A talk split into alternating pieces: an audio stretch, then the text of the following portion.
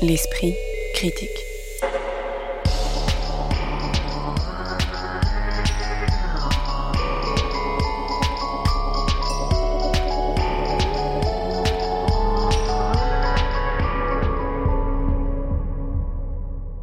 Mediapart. L'irruption de la peintre Faith Ringgold au musée Picasso, les tribulations du photographe Erwin Blumenfeld entre Berlin, Paris et New York et les errements du centre Pompidou en Arabie Saoudite, tels sont les trois sujets dont on discute aujourd'hui dans l'esprit critique. Black is Beautiful est le titre de l'exposition de l'artiste nonagénaire mais singulière qui est Faith Ringgold, exposée pour la première fois de façon rétrospective et roborative en France. Les tribulations d'Erwin Blumenfeld et celui de la présentation par le musée d'art et d'histoire du judaïsme du travail d'un homme qui fut à la fois une figure du dadaïsme et de la photographie de mode. Et on discute enfin de l'accompagnement par le Centre Pompidou d'un projet de musée en Arabie Saoudite dans le cadre du projet aussi fou que problématique du site nabatéen d'Al Oula.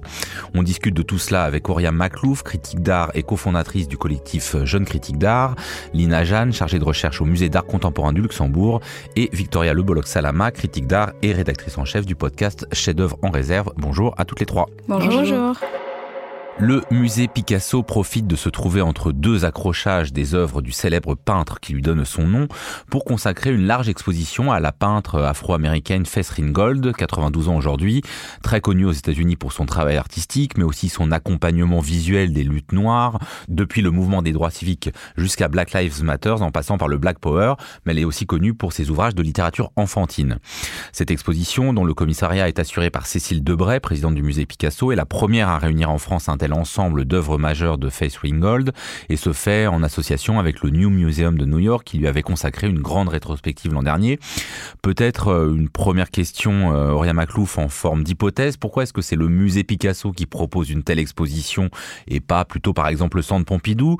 Est-ce que parce que se joue dans les tableaux de Ringgold un jeu de référence avec le travail de Picasso, en particulier la peinture française euh, en général, et ou aussi, sans que ce soit contradictoire, parce que l'image de Picasso a récemment écorné, enfin plus ou moins récemment d'ailleurs pour sa misogynie, mais aussi son usage d'œuvres euh, d'artistes euh, noirs et qu'il fallait peut-être donner le sentiment de se rattraper. Effectivement, j'ai trouvé ça très surprenant de voir cette exposition au musée Picasso, qui fait décidément beaucoup pour confronter l'héritage parfois très complexe de ce peintre qui a donné son nom au musée et qui lui consacre euh, toutes ses expositions. Effectivement, on sait maintenant de sources très très sûres que Picasso était quand même un grand misogyne, une personne pour le moins appropriationniste. J'ai trouvé ça intéressant de hum, voir à quel point manquait le fait que hum, que Picasso avait quand même une grosse période où il avait pratiqué un art qu'il appelait lui-même nègre. Il était fasciné par les masques africains et cette manière de pas du tout le mentionner en exposant uniquement la, réappropriation qu'en a fait un peu librement Faith Ringgold de cette période cubiste, dadaïste et des différents héritages qu'elle emprunte à Picasso dans sa peinture.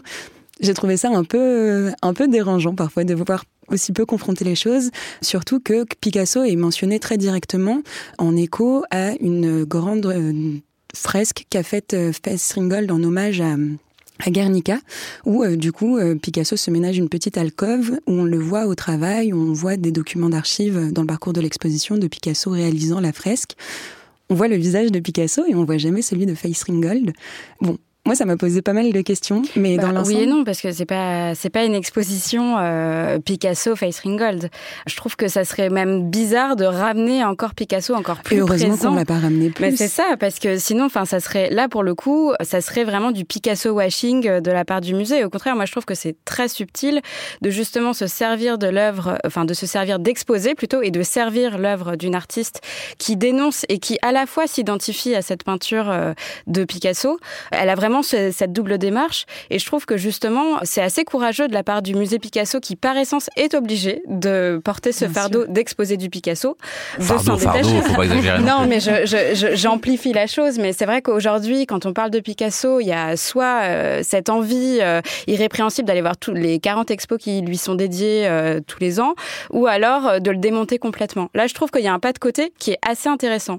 Je suis assez d'accord avec Victoria, surtout qu'en fait, cette exposition, elle arrive après deux deux expositions de deux artistes femmes, donc Farah Hattassi, euh, juste avant Faith Ringgold, et puis euh, il y a deux ans, il me semble, avant cela, Orlan.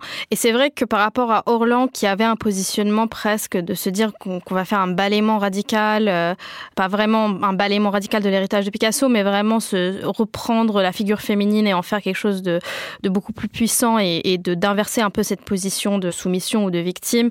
Et par rapport à Farah Hattassi, qui était plus dans une position presque dommage, même si elle l'assume pas totalement. C'est vrai qu'avec Faith Ringgold, on arrive à quelque chose de, beaucoup plus intéressant parce qu'il y a à la fois quelque chose d'irrévérent et de joueur, mais en même temps qui quand même euh, ne balaye pas cet héritage et reprend des codes formels tout en les mêlant à ses propres codes esthétiques. Donc je trouve que là, euh, c'est plutôt une réussite, je dirais, pour le oui, musée.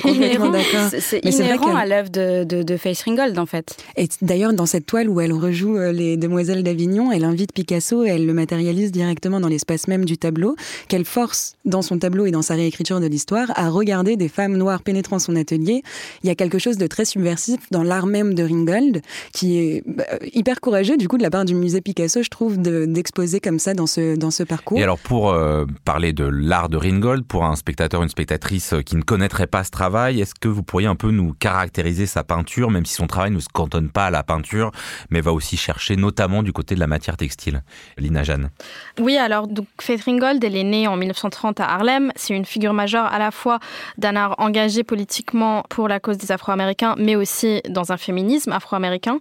Et en fait, ce qui est assez intéressant avec cette exposition, c'est qu'elle est composée de cinq sections qui sont pas vraiment thématiques, mais qui nous permettent en fait de plutôt appréhender son travail par série et par les différents médiums qu'elle utilise. Donc elle est principalement connue pour ses peintures, mais comme je le mentionnais, étant elle-même très engagée politiquement dans le mouvement des droits civiques, il y a aussi des affiches, ou en tout cas il y a des codes des esthétiques des affiches qui sont reprises dans ses peintures. Il y a aussi une énorme sélection de, de ce qu'on appelle les quilts peints, euh, donc qui sont ces patchwork, euh, ces œuvres textiles qui en fait sont particulièrement intéressantes dans le cas de Faith Ringgold parce qu'elles elles lui permettent à la fois de revenir à certaines racines d'un héritage afro-américain qui date même de la période de l'esclavage. Donc ce sont vraiment des bouts de couverture qui sont cousus ensemble en, en, comme un patchwork en fait, et aussi qui reprend euh, des héritages un peu plus lointains, notamment des œuvres textiles tibétaines qu'elle a vues dans des divers musées ou encore euh, euh, des œuvres textiles du Congo avec un K, donc des œuvres Kuba. Donc c'est très intéressant parce que euh, d'appréhender son œuvre vis-à-vis ces différents médiums, ça nous permet en fait de voir à quel point elle avait vraiment, enfin elle a une, culture visuelle extrêmement riche. Mais donc pour en revenir à sa peinture qui reste quand même un peu le médium principal, c'est une peinture qui est très figurative, assez stylisée et qui a pour sujet principal quand même la question de l'identité noire américaine et de l'identité américaine de manière plus générale. C'est aussi une peinture qui joue quand même un peu avec les codes de l'abstraction. Je pense un peu au premier portrait qu'on appréhende euh, en arrivant, donc euh, cette série qui s'appelle Black Light, il me semble, et où on a vraiment des portraits très rapprochés avec des cadrages très serrés d'hommes euh, noirs américains, mais en fait avec des, tons bleutés et noirs. Et en fait, je trouve ça particulièrement intéressant parce qu'il y a vraiment une sorte de réappropriation d'une manière qui a pu être péjorative de désigner la peau noire. Donc en anglais, on parle de, peau noire bleue, et il y a vraiment eu un vrai mouvement chez les Noirs américains de s'approprier cette appellation et de revendiquer un peu ce, le ton bleuté. Et donc je trouve que ça fait écho aussi un peu au titre, même si euh, moi j'ai un peu des réserves sur le titre de l'exposition. Donc le sous-titre c'est Black is Beautiful, donc ça reprend un slogan qui on l'a peut-être un peu oublié, mais a été vraiment éminemment politique, mais qui a tellement été approprié par, par la publicité euh, et diverses stratégies de marketing. Donc c'est vrai que d'entrer aussi par son œuvre, par cette idée de Black is Beautiful, par cette idée aussi du Blue Black, donc de réclamer, de, de réassumer euh, l'identité noire américaine, je trouve ça assez beau et, et qui ouvre aussi d'un point de vue juste esthétique sur euh, les différences entre figuratif et abstraction. Et au-delà de ça, on voit aussi que dans son héritage pictural, elle emprunte certes aux abstractions du début de siècle et évidemment, elle est très inspirée, euh, en tout cas visuellement, enfin dans son héritage par la peinture de, Picasso et d'autres du début du siècle, mais aussi elle est hyper en prise avec euh, son propre contexte américain. Je pense justement à cette série de portraits sur la droite quand on rentre dans le parcours de peaux noires qui disparaissent un peu dans le fond noir aussi, qui est sûrement une réflexion sur la peau noire, euh, surtout mise en confrontation avec le panel de visage qu'elle représente en face, où elle fait un une déclinaison des couleurs euh, possibles de la race humaine. Bref, dans ce tableau où est représenté une tête noire sur fond noir. C'est aussi un jeu, je pense, avec un contemporain de son époque, Ad Reinhardt, qui a aussi beaucoup travaillé sur cette, sur ces subtilités de la couleur entre le bleu, le noir, mais dans une dimension carrément contextuelle que elle, elle revivifie du coup d'une d'une dimension très très identitaire, dont on, en fait, quand on apprend l'histoire de l'art, on se rend pas du tout compte à quel point elle peut être vivace à la même époque, de, de la même manière. Tout son travail sur le drapeau américain, c'est aussi un travail qui est très très très abordé par euh, des Jasper Jones, Robert Rauschenberg dans les années 60-70, et de voir que pour une américaine et pour la fascination qu'ont en général les Américains vis-à-vis de leur drapeau, c'est cette manière de l'aborder de manière aussi crûment et de le critiquer autant. Donc pour servir des, manifestations, euh, si on aborde son travail de de militantes aussi, ou bien euh, pour euh, un pur attrait plastique. C'était, c'était vraiment intéressant de revoir cet héritage-là euh, sous ce prisme. Oui, je trouve que cette exposition, elle est vraiment, enfin, elle est assez courte, faut le dire. il y a à peu près une cinquantaine d'œuvres.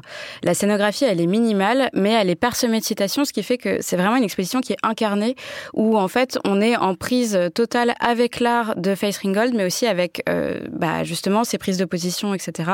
Et ça, j'ai trouvé ça très intéressant. Par ailleurs, il faut, il faut quand même noter que c'est la première exposition rétrospective en France, mais que, en fait, si ce nom vous est inconnu, c'est pas un hasard, c'est qu'il y a aucune toile, en tout cas j'ai cherché aucune œuvre euh, dans les collections euh, françaises, ni euh, dans les fonds de la ville de Paris, ni au musée d'art moderne, ni dans les CNAP, les FRAC, etc. Et ça, je trouve ça vraiment, bah, vraiment problématique quand on sait à quel point c'est une grande figure de l'art aux États-Unis et qu'elle l'a toujours été, même de son vivant. je pense par exemple à l'œuvre. Elle est toujours vivante. Oui. De... Sa reconnaissance a été tardive quand même. Bah alors oui et non parce que quand on regarde l'œuvre de une œuvre iconique qui est un collage euh, de l'artiste féministe qui s'appelle Mary Beth Edelson de 72 qui en fait reprend euh, la scène euh, la scène où elle y met en fait à chaque fois des portraits d'artistes féministes de son époque américaine. En fait, bah, Faith Ringgold est aux côtés de Nancy Grant, Alice Neal, Georgia O'Keeffe qui sont aujourd'hui des noms qu'on connaît parce qu'il y a eu des rétrospectives récemment qui leur ont été consacrées et on sent vraiment que cette exposition elle comble un manque. Et la question de savoir pourquoi c'est pas au Centre Pompidou est une vraie question parce qu'à mon sens, elle aurait mérité beaucoup plus d'espace, beaucoup plus d'œuvres et elle a peut-être pas Enfin, c'est déjà énorme et cette exposition est très bien, mais elle a peut-être pas l'ampleur qu'elle aurait dû avoir. Je suis tout à fait d'accord avec Victoria. Euh, euh, la question se pose vraiment, d'autant plus que Ringgold était venu en France en 1971 et qu'il y a toute une partie, euh, toute une série de, de 12 peintures sur kilt réalisées entre 91 et 97 qui parlent, qui s'inspirent en tout cas de son voyage, de son court séjour en France et qui s'appelle The French Collection. Donc en fait, au-delà de, de sa renommée, de la qualité de son travail, il y a vraiment un lien avec la France qui justifie justifie en fait l'exposition. Et justement dans ces kilts narratifs, euh, parce que c'est comme ça qu'elle les appelle, en fait, ce qui est aussi très très intéressant, c'est qu'il y a, il y a un peu le, le, fantasme et la réalité de ce que peut être euh, la France pour euh, une personne américaine, une personne noire américaine. Oui, il y a presque un côté folklorique parfois. Totalement. Et, et, après, il faut rappeler donc, comme on le disait, donc Faith Ringgold est née en 1930, donc donc en fait juste après ou plus ou moins à la fin de, de la Renaissance de Harlem, et elle est née à Harlem. Et, ce que j'ai trouvé très très touchant dans ces kilts, c'est que il y a à la fois donc euh, cette projection qu'elle pourrait avoir sur la France, mais il y a aussi des, des éléments qui en fait rappellent en fait même les, les, livres qui peuvent être en lien avec la Harlem Renaissance en fait. Euh, donc il y a, il y a un truc assez intéressant je trouve euh, sur un dialogue un peu transatlantique si on peut dire ça comme ça. Et de la même manière dans ces kilts il y a aussi exactement ce que tu mentionnes Victoria. elle, elle faisait partie d'une grosse communauté en fait et aussi de tout un héritage et de toute une lignée dont elle se réclame, dont elle diffuse les noms et les visages sur ces kilts qu'elle réinsère de Rosa Parks. À... Ah oui, il y a ce, il y a ce kilt magnifique et je pense que tu fais écho à celui-là où en fait elle est attablée euh, dans un champ de tournesol. Et euh, voilà, elle avec toutes les grandes figures euh, féministes afro-américaines. Et dans le fond, on a un Van Gogh avec son bouquet de tournesol qui est assez assez drôle. Et ça fait vraiment carte postale mais elle en joue en fait, elle réécrit l'histoire de l'art à la lumière justement des cellules féministes, mais alors justement, ça c'est la, la, question que je voulais vous poser et qui me semble centrale dans, dans cette exposition, c'est-à-dire qu'elle elle assume de pas distinguer son travail d'artiste et d'activistes. Il y a notamment hein, ces affiches appelant à la libération d'Angela Davis. Il y a un endroit où on montre que non seulement elle faisait à un moment un spectacle mm. de performance qui était une réponse à la commémoration du bicentenaire de la déclaration d'indépendance des États-Unis en 1776 pour dire bah pour nous les noirs ça représente 200 ans d'esclavage. Mais est-ce que ce rapport entre le plastique et la politique il fonctionne toujours de la même manière? Par exemple, j'ai l'impression que sur les citations directes, Auria parlait tout à l'heure de ce, cette grande fraise qui s'appelle Die où on voit euh, donc des violences commises envers les noirs mais qui est vraiment une citation directe de Guernica. Il y a ce drapeau américain qui saigne qu'on peut euh, voir directement comme euh, bon bah une référence notamment au travail de Jasper Jones.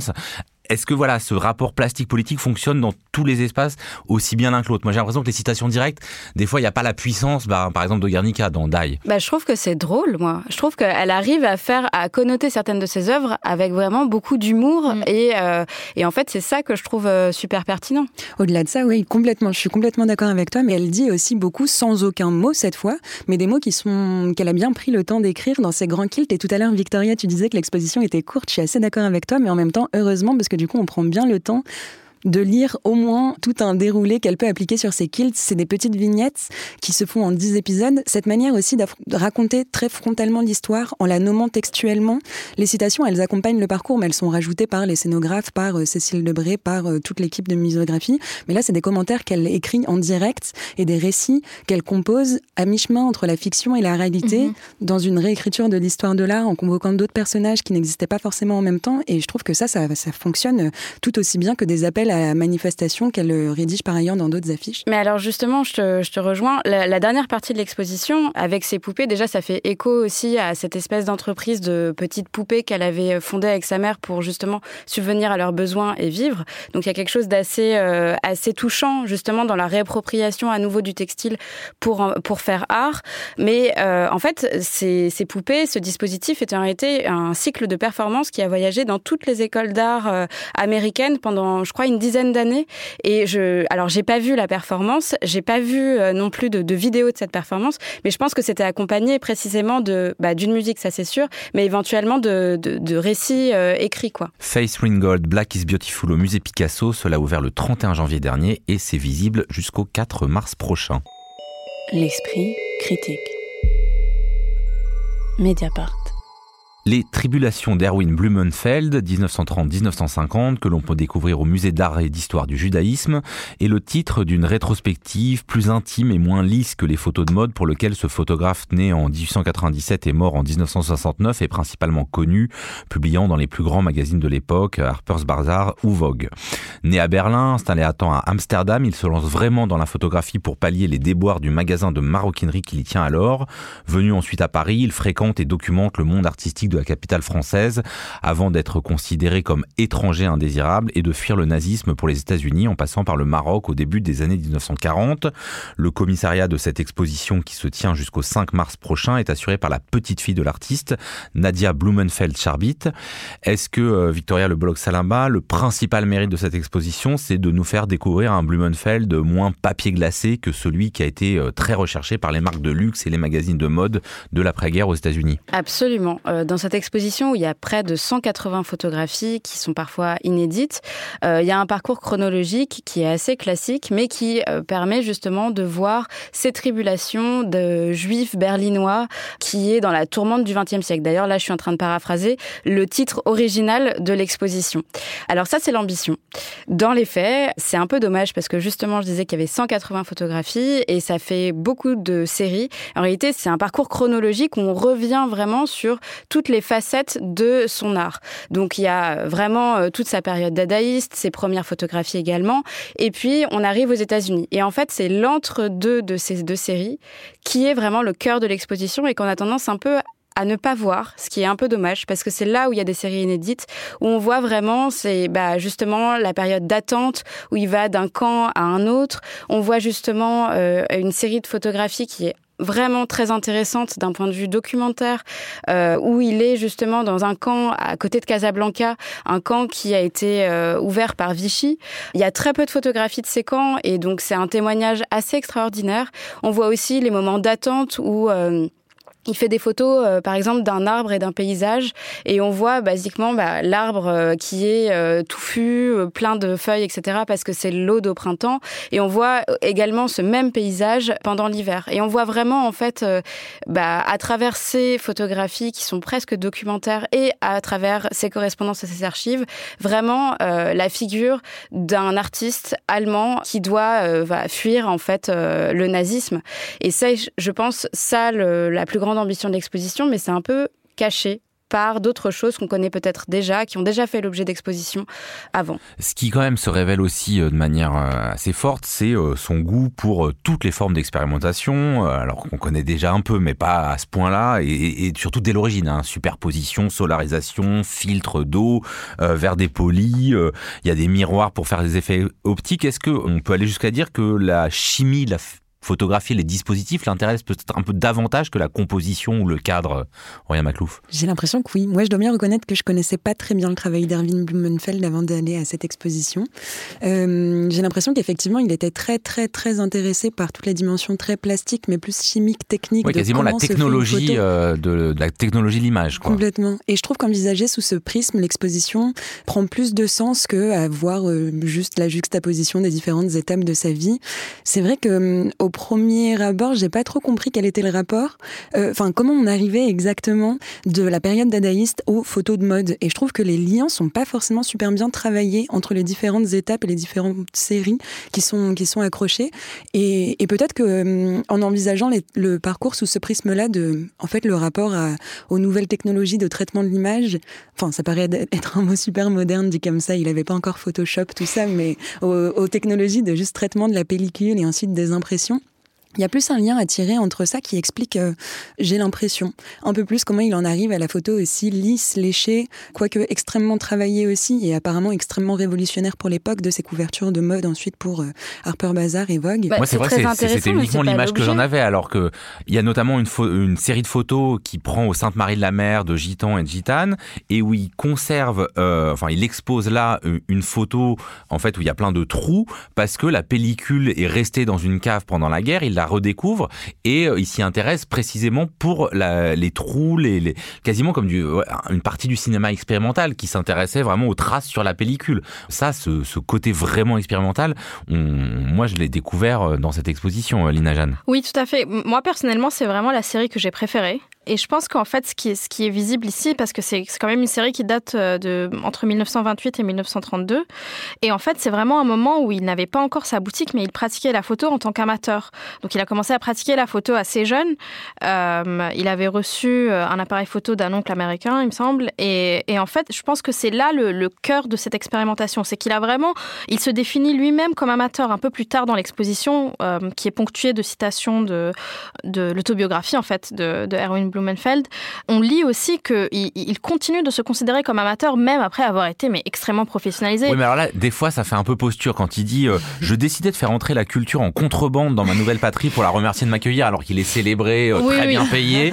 il y a aussi un peu le côté, il a envie de se vivre encore le rebelle qu'il était. Des autobiographies mais, quelque part, mais, ça dit quelque chose. Ça dit quelque chose aussi de sa pratique parce que on voit euh, ces grandes séries américaines justement où il dit ça, donc de Vogue, Harper's Bazaar etc. Mais il y a par exemple des moments où il fait de la photographie documentaire au Nouveau-Mexique. Donc on a l'impression qu'en fait, il est peut-être, euh, bah, en fait, il se sent contraint entre guillemets de faire de la photographie de commande et de mode, mais qu'en fait, c'est pas ça qui l'amuse et qu'il le considère pas vraiment, en fait. Oui, oui, moi je trouve que c'est une photographie qui est, qui, enfin, qui est vraiment quelque chose d'amateur de, et presque de vernaculaire, quoi, parce qu'il il passe son temps à varier des registres, parce qu'en fait, c'est pas les registres qui l'intéressent. Mm. Euh, et moi, c'est ça ce que j'ai trouvé très très intéressant, et justement, c'est tous ces ensembles inédits qui, je pense, enfin, qu'on ne connaissait pas et qui en plus n'ont vraiment juste jamais été montré. En fait, il faut rappeler qu'il y avait quand même eu une exposition au Jeu de Paume en 2013, qui était quasiment une rétrospective avec près de 300 œuvres, et où là, on montrait aussi même euh, les dessins, les collages, parce qu'il a aussi une période où il expérimentait avec d'autres médiums,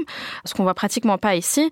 Et je pense que c'est là où cette exposition, même si elle vient à peu près dix ans après, a quelque chose de redondant, c'est que je pense qu'on aurait pu un peu faire l'économie euh, des photos, des photos de mode et des couvertures de Vogue. Bon, qui après... pas non plus une place énorme. Finalement, on a a, enfin, on a déjà eu, on est déjà bien arrivé quand elles, quand elles apparaissent. Oui, bien sûr, mais je trouve qu'en termes de quantité, elles prennent un peu le dessus sur justement ces, ces séries qu'on mentionnait et qui plastiquement sont un tout petit peu plus intéressantes. Après, je trouve aussi qu'il y a, il y a une autre dimension qui justifie un peu tout ce qu'on disait sur l'expérimentation, c'est-à-dire que c'est c'est quelqu'un qui, enfin, c'est un photographe, mais qui a été en contact avec toutes les avant-gardes européennes, et c'est-à-dire que donc, comme tu le oui, d'ailleurs, il photographie beaucoup de sculptures. Exactement. il est en liaison avec les peintres. il y a aussi ce portrait de, de Michel Léris avec le dieu goût. Donc, il y a aussi, ça, ça, renvoie aussi à un engouement des artistes européens pour les, les, autres cultures, enfin les cultures extra-occidentales à l'époque. Donc, je trouve que en fait, cette expérimentation, elle se justifie aussi par le fait qu'il a été en contact avec énormément de gens qui expérimentaient. Donc, c'est pour ça qu'il est très, comment dire, versatile, quoi. Oui, c'est ça.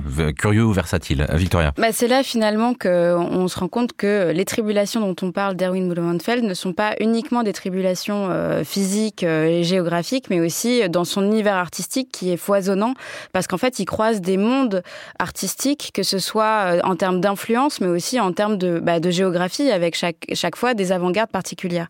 Et ça, je trouve ça assez intéressant. Euh, mais cela dit, ça prend quand même pas assez de place dans l'exposition. En fait, j'ai l'impression qu'il y a des espèces de pôles dans l'exposition, mais ça communique pas. Et c'est assez étrange parce que l'exposition, elle est super verbeuse en fait. Il y a énormément de textes, de médiation, et c'est bien. Hein, euh, il en faut. Là, c'est très contextualisé. Euh, puis après, il y a toutes les citations de Jadis et Daguerre. Euh, donc le titre de son autobiographie, assez bon titre. Hein, assez bon titre, puisque Daguerre est un des, des, pionniers de la photographie. voilà, donc il, il y fait référence, et ça, c'est assez chouette. Mais c'est vrai que, euh, en fait, entre tous les, tous les genres, euh, tous, les, tous les textes et la non-communication entre tous ces genres et ces textes, bah, parfois on est un peu perdu. Je, je suis complètement d'accord avec toi. Je pense que ça manquait extrêmement de liant et d'un propos, en fait, qui unirait peut-être l'ensemble et que pour une tentative de rétrospective, il faut quand même choisir une entrée par laquelle aborder tout ça. Et il y a quand même bien une entrée à trouver, même si on parle de tribulation et d'un parcours un peu erratique en allant. Et je trouve que. Alors, est-ce que c'est lié à la, la, versatilité lui-même de, de Blumenfeld Je sais pas quels choix ont été faits. C'est vrai que ça colle bien au propos, mais en même temps, cette versatilité, j'imagine que c'est des. Enfin, comme dans tous les parcours d'artistes, il y a bien sûr des rencontres, il y a bien sûr des hasards, il y a bien sûr des intérêts, des nouvelles technologies qui pointent, qui orientent une, une pratique à un moment ou à un autre. Mais il y a quand même des choses qu'on peut retracer maintenant avec l'histoire, avec les outils, avec les archives. Et d'ailleurs, des archives sont convoquées au fur et à mesure de ce parcours, de ce, ces parcours au pluriel et singulier, dans un, dans un parcours qui est quand même assez compliqué aussi, il faut le dire, mm. juste d'un point de vue, enfin, vraiment très euh, muséographique. C'est, il faut monter, il faut redescendre, il faut partir et se perdre un peu à l'intérieur de tout ça. Moi, il y a quand même un contexte qui m'a manqué et du lien entre les salles et qui font passer par des petits sauts de puce d'une époque à une autre sans trop comprendre les bizarreries par lesquelles il arrive à franchir différentes étapes. Un autre truc sur vraiment cette partie archive qui m'a moi extrêmement ému aussi, on voit, euh, on comprend dans, dans, ces textes d'explication que Erwin Blumenfeld est, est envoyé d'un camp à un autre et que finalement sa, sa femme essaye de le sauver en envoyant des lettres au préfet et ensuite à l'ambassadeur et ensuite miraculeusement ils sont envoyés aux États-Unis. Je trouve que ça manque touchant, quand même. C'est extrêmement touchant. Et la lettre manuscrite, c'est extrêmement touchant, mais je trouve que ça manque de lien sur son contexte aussi très personnel, sur les gens qu'il connaissait, sur, sur le fait qu'il a quand même eu des passes droits. Il a, il a quand même eu un bon réseau. On comprend un moment oui, pas, l'explique vraiment jamais non pas que la chance. On montre des gens, mais on n'explique pas les choses. Et, en fait, ça, c'est une exposition à part entière, finalement. Mm. En fait, on aurait pu faire une exposition sur ça. Alors, je, voudrais qu'on se concentre quand même là pour finir sur quelques pôles. Il y a un pôle que je pense qu'on peut pas éviter, c'est que la première fois où apparaît de la couleur dans le parcours de l'exposition, c'est sur un visage d'Hitler euh, pris au début des, enfin au milieu des années 30, et où euh, dont euh, les yeux et les lèvres sont entourés de rouge sang. Voilà, on voit bien un peu la, référence au dadaïsme et tout ça. Il y a aussi dans cette même salle un fameux portrait, le Minotaure, où il place une tête de veau sur une sculpture antique. Cette partie-là, comment vous l'avez regardée, vous, Lina Jeanne? Bah, En fait, je trouvais que cette partie, elle était assez intéressante parce que c'était peut-être des œuvres qu'on connaissait ou qui peuvent rappeler d'autres œuvres de la même période et justement des œuvres qui sont mentionnées donc, euh, on pense notamment au photomontage de John Hartfeld, qui lui aussi s'est approprié l'image de Hitler pour euh, dénoncer le, nazisme. Mais ce que je trouvais intéressant, en fait, dans cette section, c'est qu'on voyait qu'il y avait eu un dialogue un peu dans les deux sens avec les avant-gardes artistiques, dans le sens où justement ce photomontage que Erwin Blumenfeld fait avec le Minotaur a servi de base pour euh, une œuvre de Francis Picabia. et je trouve que c'est en fait, d'une certaine manière, c'est pour moi la section où on comprend le mieux d'où vient cette expérimentation dont on n'arrête pas de parler, parce qu'on voit qu'il était quand même inséré dans un milieu artistique. Après, je trouve que aussi elle annonce quelque chose d'autre qui est peut-être un peu trop pointu, mais je trouve que ça annonce aussi la, fascination de Blumenfeld, qui est un peu au-delà de ce qu'il en fait euh, par rapport à l'image de Hitler, pour une forme d'objectivation de l'être humain, une sorte de dépersonnalisation qu'on retrouve aussi plus tard dans des portraits de, femmes qui vont être euh, voilées. il faut bien dire qu'il y a énormément de nus féminins. Qu'est-ce que vous en avez pensé globalement de, la, de cette manière de s'emparer euh, du corps des femmes? Alors j'avoue, moi personnellement, c'était un peu une lutte pour, pour continuer à, lire son œuvre avec les yeux de l'époque euh, dans laquelle ça a commencé, parce qu'il y a quand même quelque chose qui est assez dérangeant. C'est-à-dire, donc, comme je le disais, on, voit des portraits de femmes qui sont voilées, euh, dont la tête est tronquée, donc euh, qui, qui quand même participent d'une certaine vision de la femme, on va dire. Mais en même temps, je pense que c'est, enfin, faut essayer de ne pas avoir une lecture un peu trop anachronique. Mais je trouve que quand même ça interroge et que ça reflète aussi le fait que dans cette exposition, il n'y a pas vraiment de, de regard critique, enfin, ou de relecture critique, en fait. Bah, Mais pourquoi, pourquoi il faudrait une relecture critique? En fait, c'est un homme dans son époque. Quand je dis relecture critique, je dis oui, voilà, mais quand je dis relecture critique, je pense que pour moi, il s'agit même pas de dire euh, c'est bon, c'est mauvais, c'est plutôt de dire euh, c'était l'époque et on et on, ne réfléchissait pas nécessairement aux mêmes euh, répercussions éthiques. Je pense aussi même à la, à la première photo qui avait été publiée d'Erwin Blumenfeld dans dans le magazine Vue, qui moi personnellement m'a interrogée. C'est un portrait rapproché très très beau d'un homme noir avec marqué dessus idée noire. Alors je ne sais pas si c'est un ajout de, du magazine ou euh, euh, voilà. Enfin, je ne sais pas trop d'où ça vient. J'avoue que j'ai un peu fait la démarche de, de poser la, la, question euh, et j'ai pas eu de réponse. Et, et je, je dis absolument pas du tout qu'il faut faire une relecture de, du travail de Rowan Blumenfeld ou de sa vie, mais plutôt d'assumer que en fait c'était l'époque. En fait, c'était une époque où où on réfléchissait pas de la même manière qu'on peut le faire aujourd'hui sur sur ce genre de. Mais je trouve qu'il y a une responsabilité à prendre. Ce que tu soulignes, c'est très juste. Il y a une responsabilité à prendre aujourd'hui quand on expose des œuvres pareilles qui ont autant, en plus en finissant comme ça, à construire des archétypes de la mode ultime qui ont contribué à imposer des stéréotypes qui sont encore très vivaces aujourd'hui malgré toutes les luttes qu'on peut essayer de mener. C'est important de dire aussi d'où elles viennent et de sans effacer l'histoire de l'art et les œuvres qui ont été produites à une époque et qui sont très révélatrices de, de, regards qui malheureusement continuent, il faut quand même poser les questions de quels sont les liens qui continuent d'exister dans le présent. Et ça, je pense que c'est le rôle des musées quand même de réinterroger tout le temps les œuvres qu'on monte avec les yeux de l'époque. Et si ce n'est de répondre ou de condamner ou de dire que mm. c'est bien, c'est pas bien, tout ce qu'on veut, au moins poser la question. C'est aussi ça l'enjeu des musées. Les tribulations d'Erwin Blumenfeld, 1930-1950, c'est au musée d'art et d'histoire du judaïsme jusqu'au 5 mars prochain et vous pouvez également lire bah, le catalogue et l'autobiographie joliment intitulée Jadis et d'ailleurs. L'esprit critique. Mediapart. On apprend par un article récent du Monde que le projet qui était déjà depuis quelque temps dans les tuyaux de mettre l'expertise du Centre Pompidou pour la construction d'un musée d'art contemporain baptisé Perspective Galleries sur le site nabatéen d'Aloula dans le nord-ouest de l'Arabie Saoudite a connu un coup d'accélérateur avec la signature d'un premier contrat de 2 millions d'euros.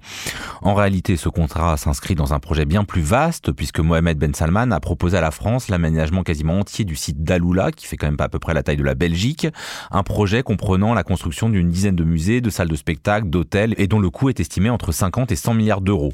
De façon symptomatique, côté français, le président Macron a confié la responsabilité du projet d'Aloula non pas à une personnalité du monde culturel, mais à Gérard Mestralet, alors président du conseil d'administration d'Engie, après en avoir été le directeur général, Engie étant le deuxième investisseur français en Arabie Saoudite après Total.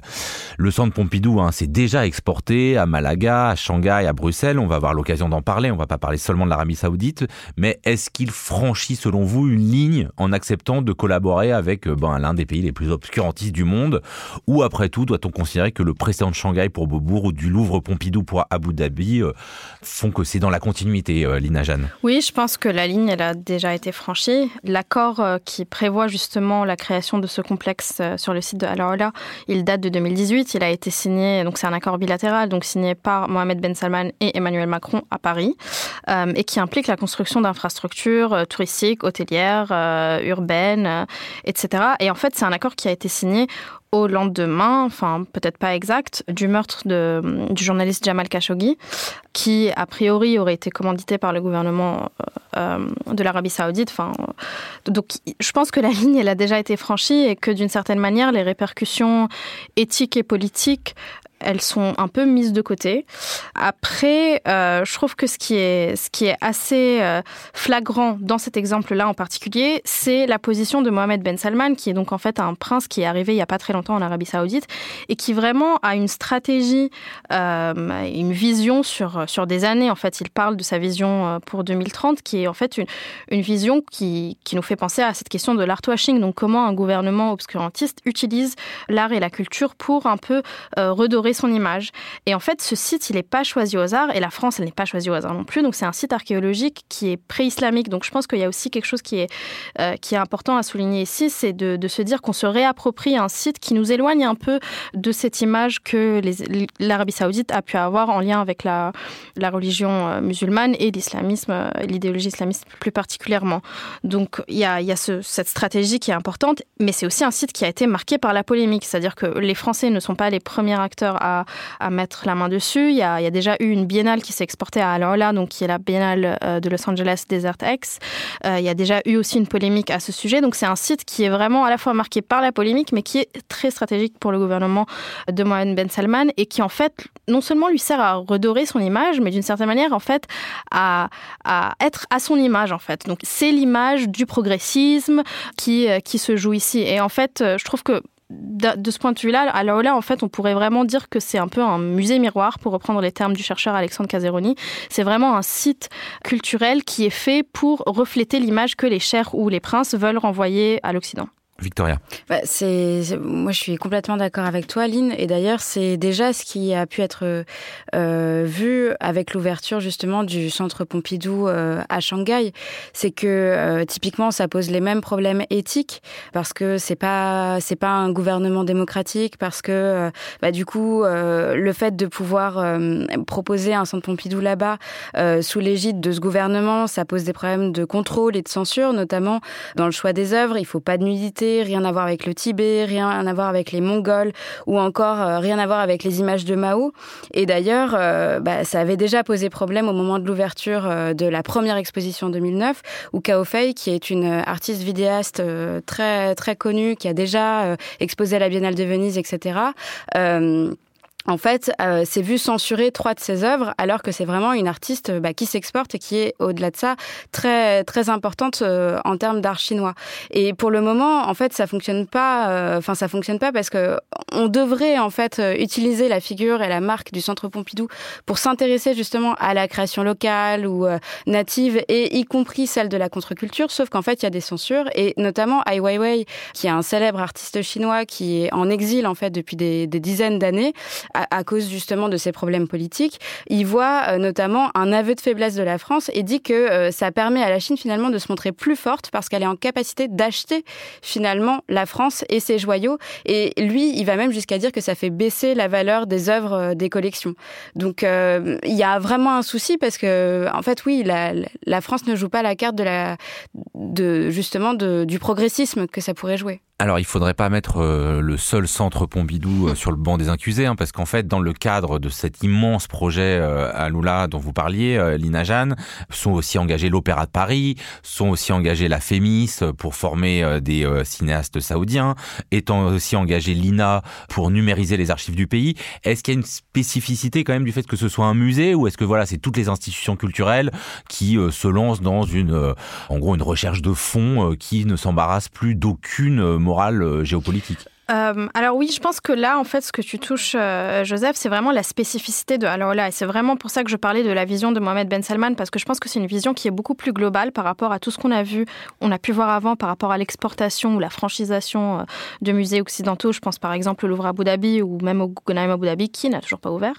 Mais là, là, ce qui est particulier, c'est qu'il y a vraiment une vision globale donc qui va dépasser l'art, on va dire, et pour vraiment juste être en, prise avec tout ce que la culture peut être en fait.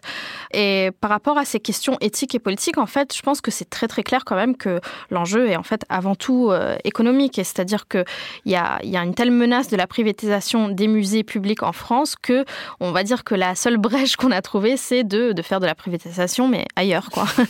et d'ailleurs, ça pose un autre problème à mon sens, c'est que d'une certaine manière, en fait, ça permet à l'État de se déresponsabiliser puisque les, les, les musées peuvent euh, justement trouver des ressources grâce à ces franchisations entre guillemets. Ça montre aussi qu'en fait, si on pousse les choses à l'extrême, seuls les super gros musées ou les musées d'artistes iconiques comme le musée Rodin, la fondation Giacometti, le musée Picasso mhm. peuvent s'exporter et en fait, au bout d'un moment, il va y avoir une espèce de standardisation des musées exportables et donc quid des plus petits musées? Euh, et, et, tout simplement, en plus, ça va, ça va même plus loin puisqu'à chaque fois, c'est les mêmes euh, modèles. C'est-à-dire qu'il y a un super architecte qui est convoqué pour faire une super bâtisse où il y aura un super musée international. Et là, on parle de la France, mais c'est le cas aussi, bah, justement, pour le Guggenheim à Abu Dhabi. Mais le Guggenheim, en fait, c'est déjà exporté. Notamment au Mexique, il y avait un projet de Guadalajara qui a été arrêté, mais il y a eu euh, d'autres. Bah, il y a le musée Guggenheim à, Bilbao, évidemment.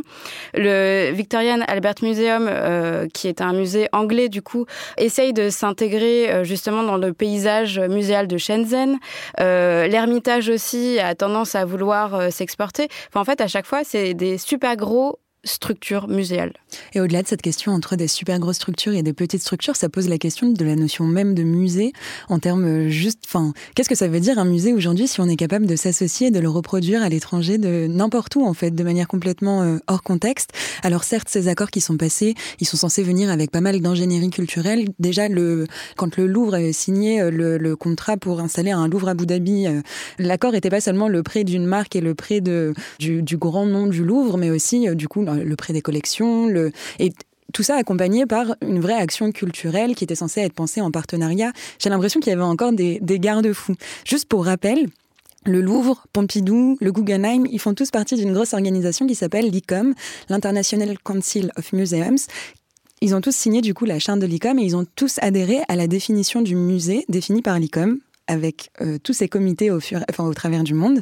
La définition, je la rappelle, c'est un musée est une institution permanente à but non lucratif et au service de la société qui se consacre à la recherche, la collecte, la conservation, l'interprétation et l'exposition du patrimoine matériel et immatériel. Ouvert au public, accessible et inclusif, il encourage la diversité et la durabilité. Les musées opèrent et communiquent de manière éthique et professionnelle avec la participation de diverses communautés ils offrent à leur public des expériences variées d'éducation, de divertissement, de réflexion et de partage de connaissances. Moi, j'ai l'impression que les différents projets, les différents contextes géopolitiques dans lesquels euh, des musées comme le Louvre, le Guggenheim, Pompidou peuvent s'engager dans des pays dont on sait très bien que les droits humains, l'éthique n'est pas forcément la même que observer même tout, enfin, tout simplement. C'est quand même difficile de continuer à soutenir et adhérer à cette définition de musée en allant s'exporter de, de, cette manière dans des pays dont on vérifie pas. Et en fait, euh, ce qu'il faut rappeler, en tout cas dans le cas des, des musées occidentaux qui s'exportent dans les pays du Golfe, c'est qu'il ne faut pas, je pense, tomber dans ce cliché de se dire qu'il n'y avait pas de musée et que c'est des musées qui sortent des déserts. En fait, c'est juste ce qu'il faut, sur le, le, point sur lequel je pense qu'il est important d'insister, c'est que c'est un certain format du musée qu'on exporte. Donc en fait, c'est le format du, du musée dit universel, du musée occidental, mais en fait, il existait des musées, notamment aux Émirats, mais qui avaient juste des modalités totalement différentes. Enfin, je veux dire, les, politiques culturelles de, de Sharjah et, du Koweït sont, sont, historiques et sont bien dotées depuis très très longtemps. Et je pense que là, ce qui pour moi est en fait vraiment euh, dommage, je dirais, c'est que vraiment on, exporte un modèle sans vraiment prendre compte du contexte local. Et, ou alors on sert une partie du contexte local. Donc tu, tu rappelais la, la, définition Auria en disant que le musée devrait être accessible. Je pense que quand même les complexes qu'on est en train de créer sont quand même éminemment élitistes.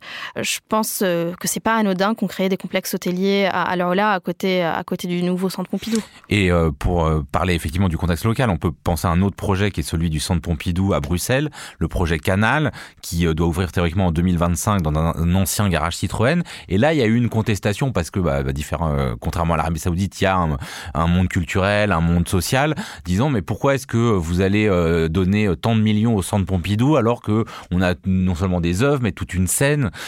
donc c'est aussi ça que les pays du Golfe ne s'embarrassent pas de cette question de la réception et de l'exportation. Juste une dernière question, et je reviens vers la France. Il y a un autre exemple, c'est qu'en Italie, euh, la décision de l'ex-directeur de la Scala de Milan euh, de faire entrer au, conseil d'administration le ministre saoudien de la culture en échange d'un mécénat a été contestée au point que bah, finalement ça n'a pas été fait. Là en France, on sait en fait, euh, on a quelques échos du centre Pompidou qu'il y a certains conservateurs qui se demandent mais pourquoi est-ce qu'on, enfin, qui savent très bien pourquoi, c'est pour des questions d'argent, mais mais qui ne protestent pas. Mais il y a assez peu de réactions face à ça. Mm. Est-ce qu'il y a un truc spécifique du contexte français où euh, bah, euh, on ne s'oppose pas Je dirais qu'il n'y a plus beaucoup de réactions face à ça. Quand on a a, quand il a été question d'ouvrir le Louvre à Abu Dhabi, qui a ouvert en 2017, il y a eu dix ans de contestation. On en a parlé, on s'est posé la question, les médias s'en sont, se la sont posés. Il y a eu, bref, il y a eu tout ce, déjà tout ce travail, mais c'est comme si finalement il y avait de plus en plus de, de possibilités justement de d'exportation de, musées et que au fur et à mesure qu'il y en a de plus en plus, on se pose de moins en moins la question parce que c'est normalisé. Et c'est là peut-être le danger.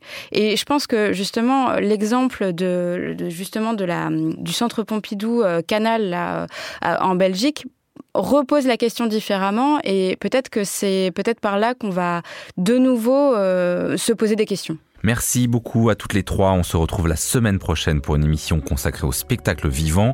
L'Esprit critique est un podcast proposé par Joseph Confavreux pour Mediapart, enregistré dans les studios de Gong par Karen Beun et réalisé par Samuel Hirsch.